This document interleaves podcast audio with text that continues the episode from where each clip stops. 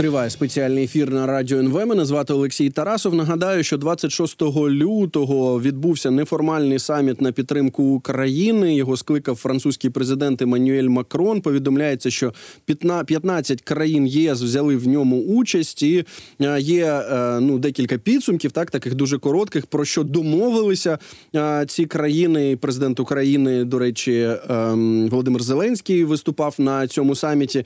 Так ось йшлося про те, що союзники створять коаліцію далекобійної зброї для України. 15 країн ЄС, в тому числі і Франція, готові купувати снаряди за межами Європи. Знову ж таки для ЗСУ.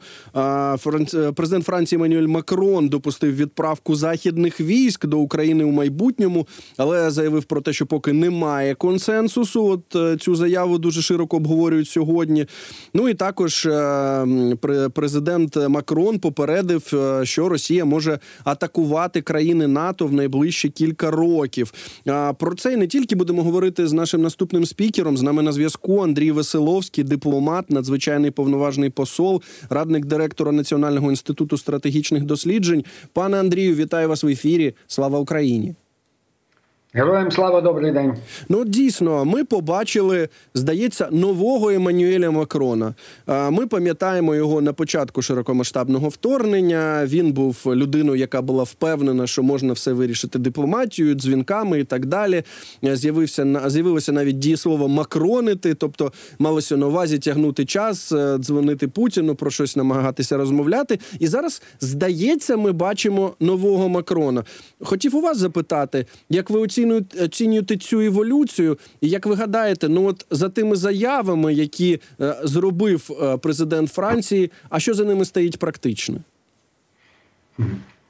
Е, по-перше, це не перший, так би мовити, крок Макрона, різкий крок вперед. Аналогічний крок був десь за пару місяців після початку повномасштабного вторгнення. А ми пам'ятаємо, що Макрон тоді був більш сміливий і більш активний, ніж будь-хто з європейських лідерів, крім е, наших польських сусідів. І ми пам'ятаємо, що тоді ж Франція в терміновому порядку стала нам надавати АМХ 10 легкі танки або БТРи своєрідні і далекобійні артилерійські системи Сезар.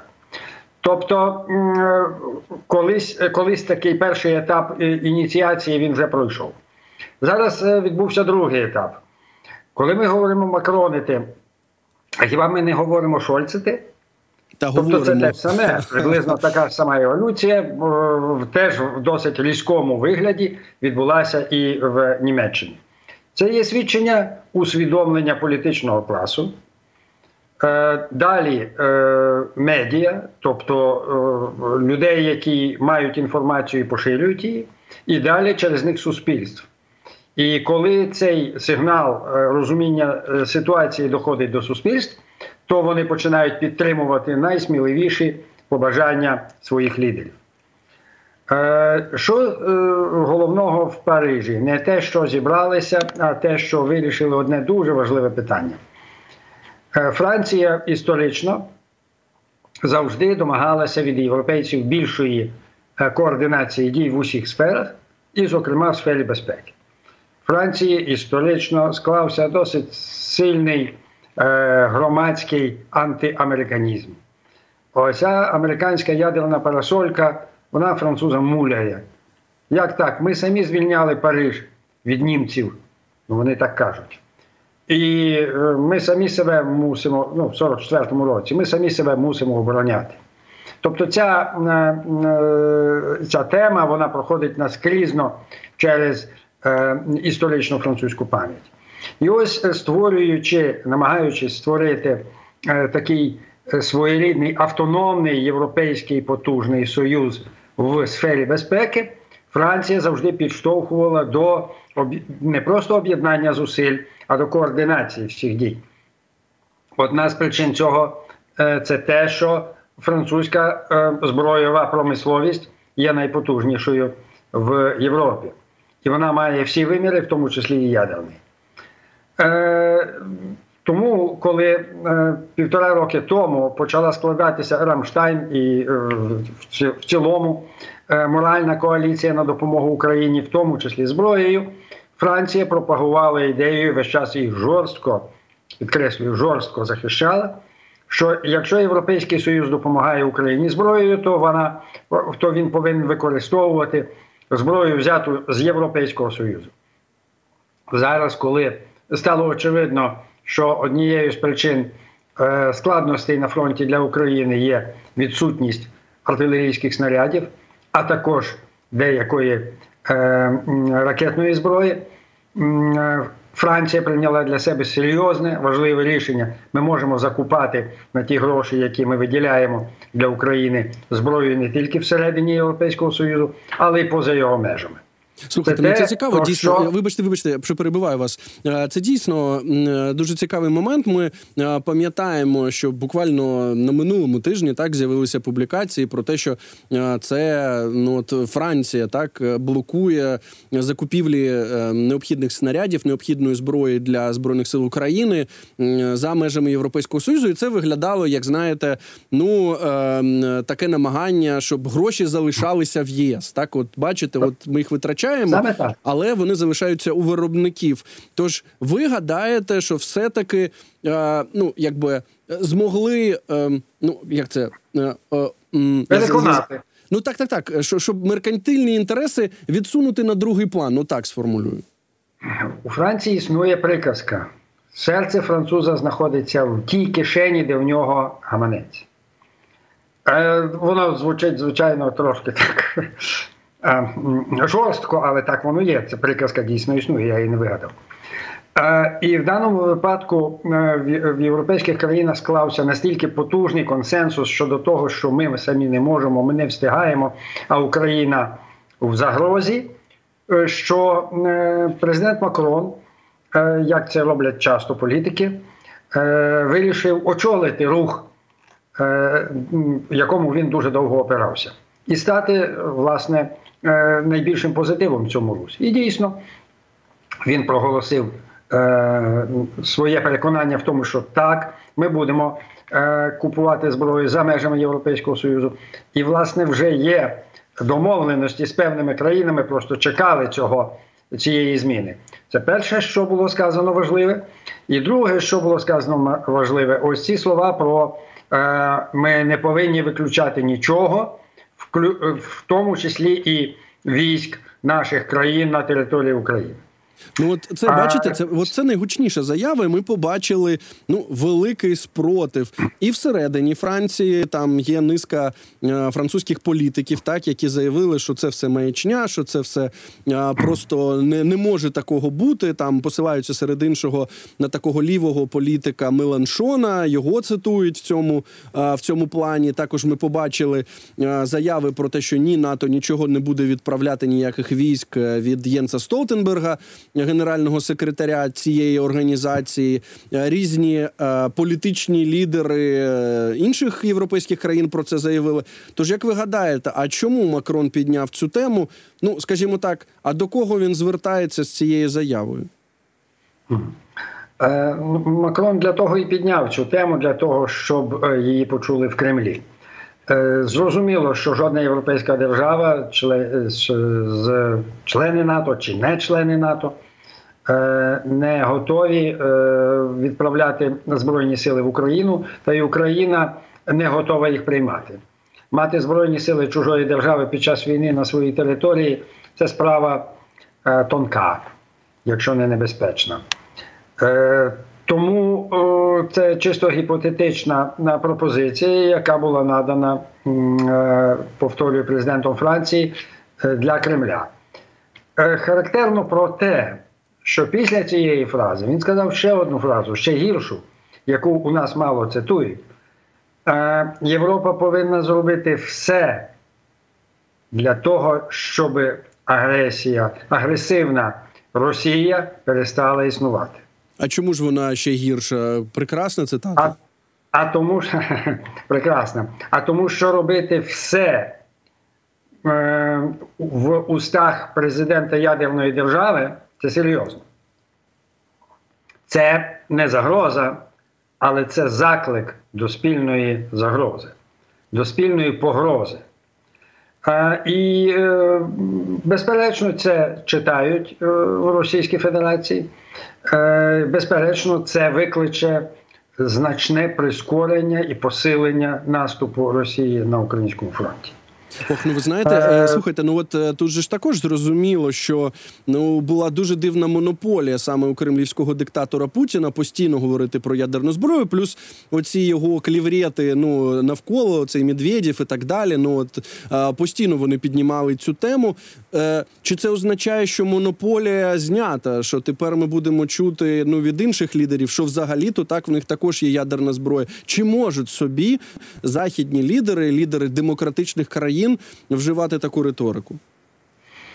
Е, Сам факт того, що з'явився е, діалог чи лайка е, краще між ядерними державами є поганий. Все, що проговорено, вже не так лякає і починає до себе затягувати. Не хотілося б, щоб країни, будь-які країни в світі стали на порозі ядерного діалогу або е, двосторонньої ядерної загрози.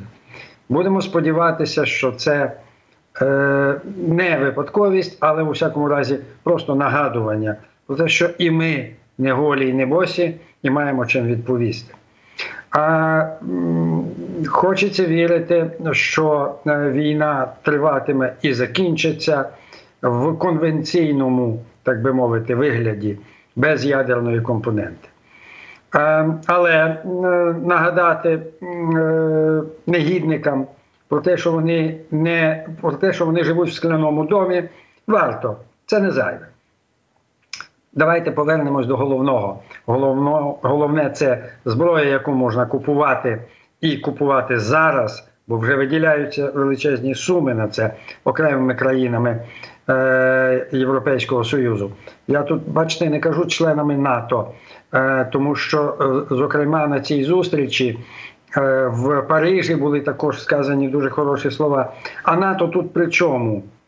Ми ж не від імені НАТО допомагаємо Україні. Ми допомагаємо Україні як її партнери і союзники, як кожна конкретна держава.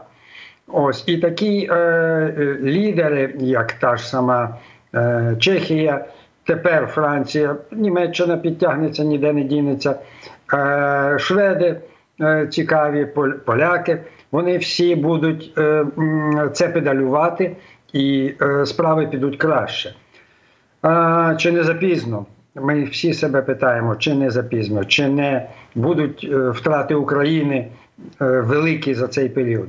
Будуть, звичайно, втрати України великі, але хочеться вірити, що той строк, який собі поклали в- Парижі а, на зустрічі лідерів, вони сказали, за 10 днів ми маємо а, домовитися про реальну кількість е, озброєнь і е, боєприпасів. Е, Здається, що цей строк не, незначний, коли все в Європі, в країнах Європейського Союзу робиться, робиться місяцями, якщо не роками. Пане Андрію, вибачте, що Е, знову вас перебиваю, але от Прошу. е, дійсно ми побачили від е, президента Чехії Петра Павела е, знову ж заяву не побачили, а почули так е, про те, що е, він е, знайшов для ЗСУ 800 тисяч снарядів. 800 тисяч снарядів це багато. Так він ну е, не уточнював, де саме знайшов з того, що бачать аналітики, що це дійсно е, десь поза ЄС. Е, Чи можемо ми от зараз стверджувати, що ну от е, ті обмеження, які серед іншого зняв і Макрон, президент Франції, що Франція не буде блоку- блокувати е, закупівлю таких снарядів, чи це означатиме, що ну є великі шанси, що наші захисники отримають от е, ці снаряди? Європейці три роки тому зробили дуже великий крок. Вони е, припинили, так би мовити, говорити про те, що е, вакцину проти сні е, проти е, м, е, COVID-19 можна купувати тільки в Європі. І основним постачальником е, через якийсь невеликий час стала Індія. Е, такий самий крок вони роблять схоже і зараз. Тобто, один раз було порушено внутрішнє монопольне е, поняття про Європейський Союз, і зараз, е, схоже, воно е, порушується на щастя вдруге. У мене є е, відчуття того, що це станеться, і що протягом будемо реалістичні, протягом місяця ми будемо отримувати велику кількість далекобійних снарядів. А можливо, трошки довше, трошки більше часу займе постачання нам далекобійних ракет. Але е, сам факт, що це прозвучало, і сам факт того, що е, Бундестаг в Німеччині е, прийняв спеціальну резолюцію з цього приводу, що далекобійні ракети і далекобійна зброя може постачатися Україні без назви номенклатури. І це правильно. Для чого давати е, цим ФСБ всяким е, е, повну інформацію? Хай отримують крихти, хай ви здогадуються, що воно означає. Ну так, але Так ось канцлер Шольц факти- так він заявив про те, що ну це не будуть тауруси. От він взагалі виглядав таким. Ну е, знову ж аналізуючи його слова, він виглядав е, е, людиною, яка навіть ображена, так що от його постійно на нього тиснуть саме з таурусами. Я процитую. Е, Він каже, що ну ну давайте так, е, це не буде пряма цитата. Він е, сказав про те, що е, ну е, Німеччина розуміє, що зараз потрібно українській армії, що тре- треба надавати саме це. І ну і він сказав, що його дратує дуже дратує відсутність балансу між тим, що справді потрібно зараз, і дебатами щодо цієї однієї системи. Ну це він знову говорив про далекобійні німецькі ракети Таурус. І ще була новина. Вона з'явилася вчора в німецькому виданні Шпігель. Там написали про те, що нібито Німеччина таємно вела перемовини. От саме з Індією, ви Індію згадували так. Про закупівлю снарядів, і звичайно ж одразу з'явилася версія, що ну коли така інформація зливається в медійний простір, це означає, що там нічого не вийшло. Ну і Індія є давнім партнером Росії, і Німеччина ну все таки е, завжди мала певні перестороги щодо того, е, звідки у кого купувати і що постачати Україні. Тож е, чи дійсно ми можемо сподіватися на те, що ми щось отримаємо від Німеччини? Мається на увазі практичне, що це буде зброя. Ми е, щодо, щодо Таурусів, мені здається, воно трошки е, гіпертрофовано значення цих Таурусів. А можливо, я не є воєнним експертом, але як на мене, найважливіше зараз все-таки це е, патріоти. Тому що, м, власне, ну, ми знищимо ми Кримський міст через місяць чи через три місяці. Певне значення є, але не, не, не настільки важливе. А от захистити наші міста і захистити наші війська е, на передовій за допомогою, е, зокрема, ППО. Тому що ми бачимо, як е, суттєво змінили ситуацію на полі бою, масове використання кабів російською авіацією. Якби в нас було достатньо засобів ППО, е, ці літаки не змогли би підлітати до е, близько до лінії фронту і скидати каби і знищувати е, все живе і мертве на землі. Тобто, е, можли- можливо. е, Протиповітряна оборона є дійсно зараз важливішою, і в масштабах, скажімо, маючи зайвий мільярд, якась країна думає, що нам дати літак Гріпен, чи нам дати е, протиповітряну оборону, і вона дає протиповітряну оборону, і вона права. Але е, це е, складна. е, е, Так би мовити, тема, хай говорять на, на, на, про неї спеціалісти. Я е, знаю кілька країн, не хочу їх називати, щоб не бути не виглядати балакуном, які мають е, великі запаси е, 155 мм і 120 мм е, снарядів артилерійських. І вони, в принципі, готові їх продати за хорошу ціну, тому що е, у- них в е, порядку денному воювати найближчий рік, два-три е, не виглядає. Тобто е, план цілком реальний. І коли генерал Павел, він же президент Чехії, говорить про те, що він знає, де ці снаряди є, і що вони готові е, прийти в Україну за е, нормальні гроші, то очевидно він має на це підстави. А гроші ми де візьмемо? яка- Вибачте, пане Андрію. Е, Так. там же ж е, той самий президент е, Чехії він сказав: якщо буде фінансування, і здається, це був натяк на Сполучені Штати Америки, де ми візьмемо гроші, щоб купити ці 800 тисяч снарядів. Чи це зрозуміло? Якщо я не помиляюся, е, Нідерланди вже виділили 100 мільйонів. І якщо я не помиляюся, ще одна країна дає е, чи не півтора мільярди, я не буду її називати.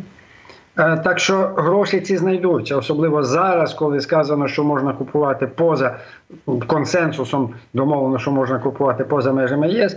Ось це табу знято. Тобто е, раніше було табу, чому ми виділяємо гроші, ми з нашого бюджету, з наших платників податків для якоїсь, ну скажімо, Аргентини.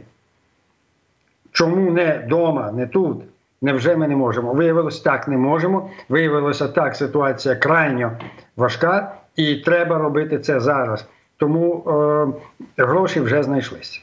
Це дуже хороша новина. Ну і дійсно, от щодо того, що ви сказали, що ну от не змогла Європа так поставити те, що нам обіцяла. Тут є знову ж цитата Еммануеля Макрона, який сказав про те, що дійсно ну це було не до не досить обер... не, необережне таке необережна обіцянка. Мається на увазі, що не змогли її виконати. Пане Андрію, вам дуже дякую за вашу аналітику. Андрій Веселовський, дипломат, надзвичайний повноважний посол, радник директора Національного інституту стратегічних досліджень, був з нами на зв'язку. Ми говорили про результати вчорашнього неформального саміту на підтримку України. Нагадаю, що Еммануель Макрон, президент Франції, став ініціатором, організатором цього саміту. 15 країн ЄС е, взяли в ньому участь. Е, Український президент Володимир Зеленський також на ньому виступав. І там ми побачили багато хороших новин для наших захисників. Е, Йдеться і про коаліцію далекобійної зброї, але найбільш резонансною заявою президента Макрона було те, що